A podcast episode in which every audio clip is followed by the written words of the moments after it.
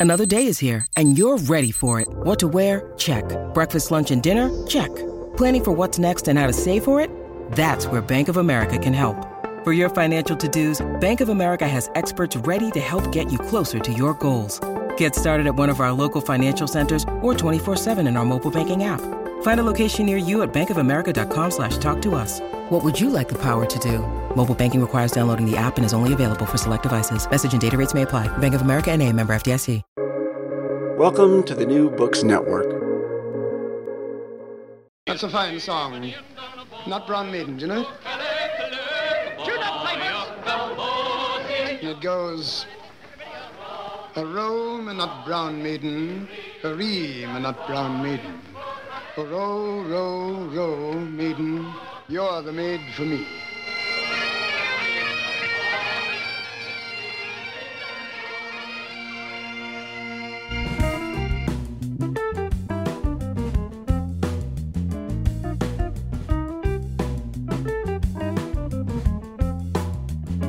Hi, everybody. I'm Dan. And I'm Mike. So, welcome to 15 Minute Film Fanatics, the podcast where Mike and I watch movies separately and talk about them on the show for the first time. This week, we're going to do our fifth Powell and Pressburger film, but it's also a very special episode, Mike, because it's a request. This is a request from Deborah in Canada, who said such nice things about our show on Twitter, and we are so happy to fulfill her request. This is a good time to remind everybody you can follow our show on X at 15MIN Film. You can also follow us where, Mike? Letterboxd. We always say this at the end, but we're saying it now. Follow us. Please leave us reviews if you can. Let us know what to watch. So, Deborah, this episode's for you. Mike and I don't know what the other guy's going to say. That's what makes the show fun for us to do. We really hope you like the episode. So, in part one, we always talk about our overall take on the movie. What is it about this movie that struck us when we watched it this time for the show? Mike, you're a big fan of this movie. What do you love about it? I it's it's difficult. To, I mean, I just like the way people say Kiloran. I I watch this movie. I think I've seen this movie like six times in two years. So, and I, you know, we watch movies for the podcast. We watch other movies that we never record. So, six times in two years uh, is is a lot. There's there's nothing I don't like about this movie. I think first of all that it's it's beautifully written. Um, our previous episode was Spirited Away, which was written on an intuitive structure, kind of more like jazz. Uh, this is the exact opposite. This is the most tightly plotted, right at a screenwriting class, beautiful, polished script. You could you could get from beginning to end everything, including the the funny visuals um, that help elucidate the plot, like when she's on the train. Everything is good. I I I you you can't find you can't find a movie with better, more useful uh, dream or fantasy sequences than you find this movie unless you're watching like Vertigo or something. This I mean this movie's just a masterpiece. I would watch I would watch Roger Livesey do anything. Is there an I can't think of another actor I like to hear talk as much as him. Everything about this movie uh, is is beautiful. I I won't take it as an extra moment, but but the dance that they go to, The Ceilidh, the Ceilidh. the, the Ceilidh, it's it's that's like a perfect 12 minute sequence from if if you had to can something and just send it out in the universe just in case aliens find I would send the Ceilidh sequence from uh from I know where I'm going. So it's very difficult for me to say what I like about it because there's nothing that I don't like about it. Fair, fair enough. Fair enough. So when I watched it, it reminded me. I think that this movie is a sibling of a movie that we've done before on the show and a movie we both love.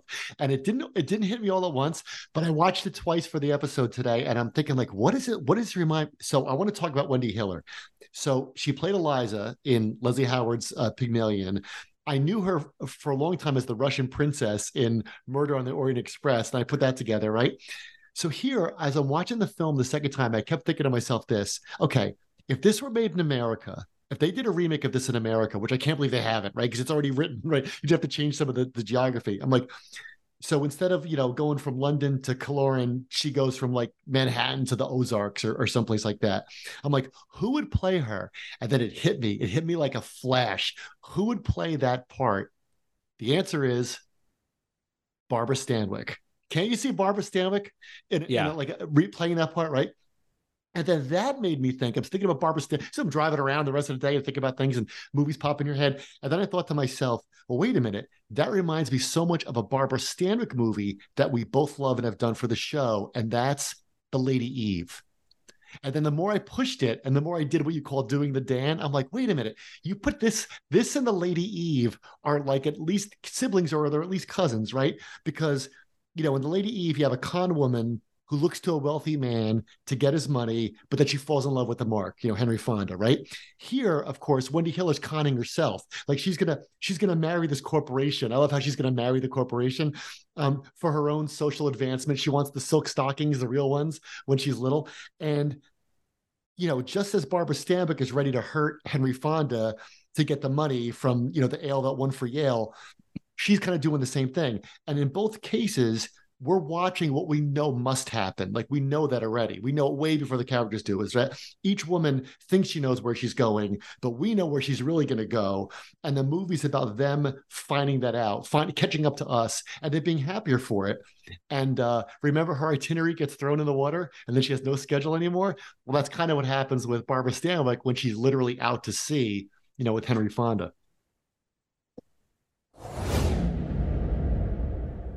We'll get back to part two of I Know Where I'm Going. In part two, we always talk about our favorite moments or moments that grabbed us this time. It might not be the same moment you pick next time, but Mike, when you got ready for the show today, what moment p- popped in your head? When they're uh, on the bus with all the islanders and they're talking about what a fool the guy is who owns a house and he's digging out a swimming pool.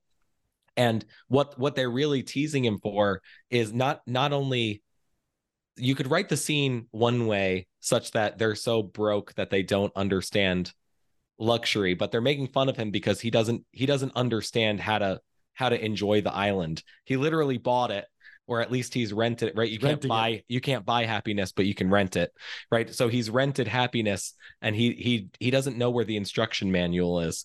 He he can't find it uh, and that's what that's really what they're laughing about. And of course, she's getting all defensive, and he's caught in the middle, and he doesn't know what to do. Uh, but I, I just think that that's a that's a brilliant sequence, and this this movie has such interesting ways of getting information out into the open. Um, if you remember from the beginning when they actually do the flashbacks of her as a little girl, right? In screenwriting class, they'd go, no, just find a way for her to work it into conversation. And this movie goes, no, nah, I could do it in 45 seconds. I'll just, I just won't take that much time.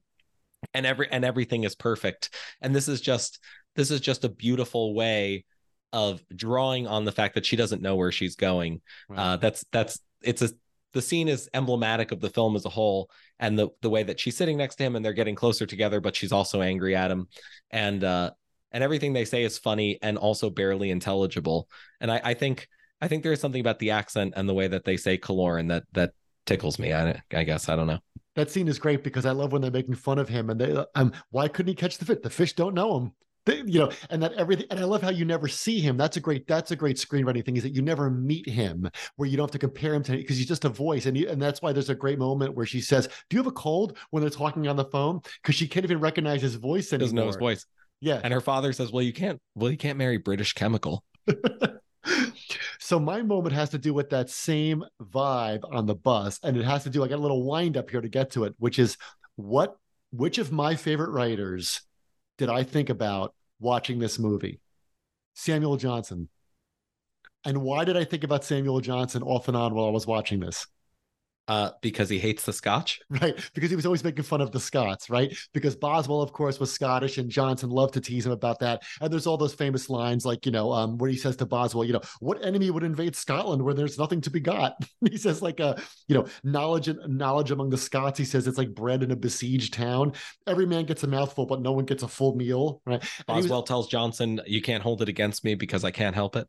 Yeah, and he says that's what I find many many of your countrymen cannot help and so he he loves all these things. But there's one point where Boswell says, um, you know, this was a noble prospect, and Johnson says the most noble prospect a Scotsman sees is the high road to London.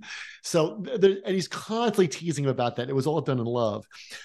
Now, this movie, of course, plays upon the obvious contrast between London and Kiloran, right? Between these two worlds. And there's a million examples, like you said, like why would you dig a swimming pool when you can go into the river? Like you, he can't fish because the fish don't know him. Um, they asked the one guy, Rory, when's the storm going to be over? And he says, the storm will be over when the wind stops blowing. So they have this whole kind of vibe in Scotland, which is really great. And the movie is all about how she learns to like kind of accept that, right? She's like, and that's we've seen that in a bunch of other movies too. So my moment is when they go to the Ceilidh, you know, can you dance the Scottish? And they go to the Ceilidh, and there's this moment that just hit me uh, that that was so good in that thing. And it's not the dancing. Do you remember why the Ceilidh is happening?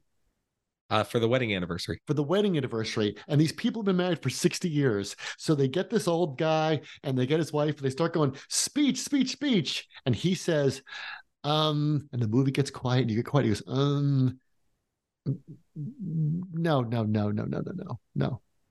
And he doesn't say anything.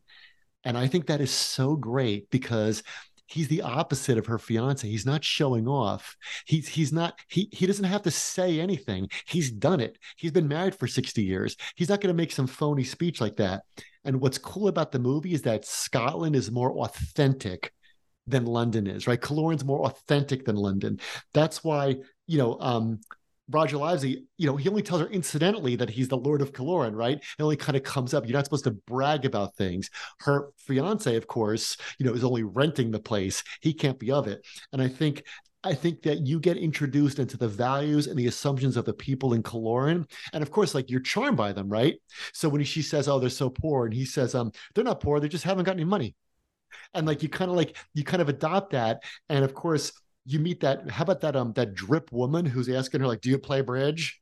Do you play bridge? And you have to stay in stay in the castle with that snotty girl. But then you see the the the ceilidh and you know like well which one would you rather be at right? So it's kind of cool that the movie you're like her you kind of get sucked into this alternate universe where things are more i would say they're better but like they're more authentic. Does that make sense? I think that the best thing about it is how that's represented with time on screen because there there are breaks like like you said when they go uh meet the couple with the with the little girl and sit down at the table right. with her that uh, that's maybe three minutes of the movie but it feels like much longer Yeah. because what they've done is they've they've gotten you into the rhythm of the movie and then they break it so you can feel it right. which is like swimming and then you have to get out of the pool to go get something right? And the only thing that makes sense is to get back in the pool. That's where you feel good. And that's that's the rhythm of the movie when they drop you back into the Ceilidh and let it carry you through to the end That's a great point because that, that you see that castle that they live in, and it looks kind of cool. Like if you're in America, like oh, it'd be cool to live there. But then you realize that the big that big table is like the breakfast table in Citizen Kane, and like nobody's having any fun there. And you're like, can I go back to the Ceilidh where the where the floor creaks and you stand on the ladder and everyone's having a good time? Welcome back. In part three, we talk about the ending or the title. So, Mike, take us wherever you want to go. Right. So I'll I'll put this out there. So we were talking about the battle of values between uh London, London and Scotland, right? You can't marry British British chemical. And so of course the ending is set up by a terrible thing that Wendy Hiller's character does, which is she can't wait for the storm because she knows that she's going to fall in love Yeah. uh, with Kiloran, and so she bribes the kid to take them over, which is more money than he's ever seen in his life, and will allow him to, you know, go forward with his teenage marriage that he wants to do, so he can be married for sixty years. And so she tempts him with money. They're not right. They're not poor. They just haven't gotten any money, and he doesn't really even know that he's poor until she extends out what to her is is pocket money or a light inconvenience but to him is is the greatest fortune on the island so he's he's got to try and the movie's been building you up to it like that's wrong in itself but the movie's been building you up to it until you you can if you don't feel the moral violation of that then you're not watching the movie correctly. And and the scene with them on the boat where they have to bail out the engine is is the most harrowing. There's no there's there's not even really a hint of sexuality in this movie whatsoever but the the working side by side you know and and bailing out bailing at the boat is the closest that you're going to get Yeah, and it's also the best depiction in movies of seasickness because as somebody who who loves to go on their friend or I used to like, yeah, we'll go out fishing, and then after 20 minutes, I'm like, get me off of this boat because I'm going to throw up. Like that that is such good seasickness inducing cinema. and this is such a beautiful Chekhov's gun because you know you, you have the storm and it's the reason they're there. You you know you you know they're going to have to go out into it, and so you've you've written a check and it can't bounce. You know Yeah. that so it's very brave as a screenwriter to to write that scene, and then even better as those actors really they they pull it off beautifully.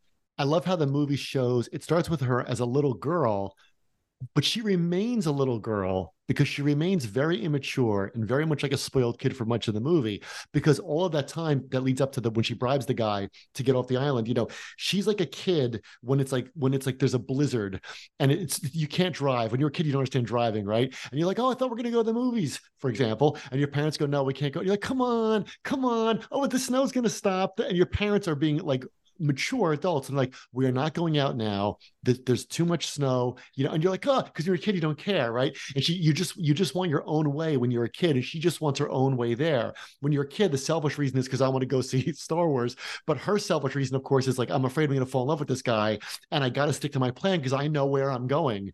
And then of course she kind of like grows up as the movie goes on. All the elements of the movie are working in that scene right. Love love is a force force of nature. It's something that you can't Yeah. plan on. It's something that, that you can't stop right? The, the, the fact that she should be able to buy anything and everything she wants but there's one thing that you can't buy which is that if you're in a remote island in scotland and there is a storm at like there's no amount of money that you can pay somebody to be safe right? It's it's a reminder it's like it's a humbling of the world of london as as a reminder that you can't just buy whatever you want. Th- this thing cannot be bought. It doesn't matter the the sum of money. And and of course the the island the island is full of that knowledge. In some way the storms that hit the island and surround the island are what shape its culture. It shapes the stories that they tell. It shapes the way that they sing songs. It shapes the way that the, the kid's father knows exactly when the storm is going to stop. You know it's, it's clearing up but we can't go yet. And so the fundamental misunderstanding is nowhere better presented than trying to bribe somebody to take you out. You might as well try to bribe the clouds. And it's also that there's also this element i think where she almost like evokes the storm like supernatural because she's supernaturally because she doesn't want to leave. She wants to stay with him. We get that's the tension of the movie right? But yet like you know she's kind of like you talk about left brain right brain or, or like you know the, the the spock and the kirk. She wants to stick to her itinerary but she knows that if i stay here i'm going to fall in love with this guy. So it's almost like she's she you know part of her wants to get off the island, but part of her wants to stay on the island.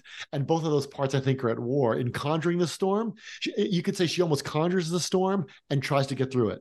Now, we've talked about almost everything I like about this movie, except one thing. Why do I like this movie so much, Dan? Why do you like this movie so much? Because you like the you like that it's like a Fabergé egg. It's like a perfect clock in every single. It is, but no. What's its runtime? Oh, it's it's in and out in ninety minutes. It's 88 minutes. 88 minutes. And let's just clarify again. Let's clarify, lest any new listeners think, well, this guy Mike is a rube. He can't. Mike loves long movies. You can check out our episode on uh, Michael Cimino's Heaven's Gate, Lawrence of Arabia. Lawrence of Arabia, which Mike has seen thousands of times. Right. The point is not that Mike is anti-long movie. Explain your 90-minute in and out rule. You're going to explain it much better. The joke about the 90 minutes is that not that Mike has no attention span, it's that Mike values, and we all do, we value economy. It's not that we don't like long movies. We've done Michael Cimino's Heaven's Gate. One of Mike's favorite movies is Lawrence of Arabia. We've done that really early in the podcast. So we're kind of kidding around here. You know, my joke rule is, of course, no movie should be longer than The Godfather, except for The Godfather Part 2. very good, right? So the point is that like what's amazing about this movie is that every single shot tells it's done with such economy. And this movie was not based upon a novel, but it feels novelistic because you really get this whole sense of of the world building. It's and it's brilliant. It feels like there should be source material, uh, but there's but there's not. Apparently, Pressburger wrote the screenplay in four days. Yeah, four days. So it just came out of his head like Diana from the head of Zeus. You, you know who was originally supposed to play the the leads? Well, not Barbara Stanwyck. No, I'm kidding. But who? Deborah Kerr and James Mason. That's right, because Deborah Kerr couldn't. she she they already had her. You know, she ended up being in, of course, um, a matter of life and death. Uh, James Mason uh, pulled out six weeks before filming, uh, apparently because he he's too British to go to Scotland. we'll leave it on that note, like Samuel Johnson, who actually did go to Scotland, though, and wrote a great book about it with Boswell. So thanks for listening, everybody. We hope you enjoyed our conversation about I Know Where I'm Going. We take requests as we saw in this episode. Let us know what to watch. You could follow us on X at 15MIN Film. You could also follow us where? Letterboxd. Letterboxd. We'll see you next time. Thank you.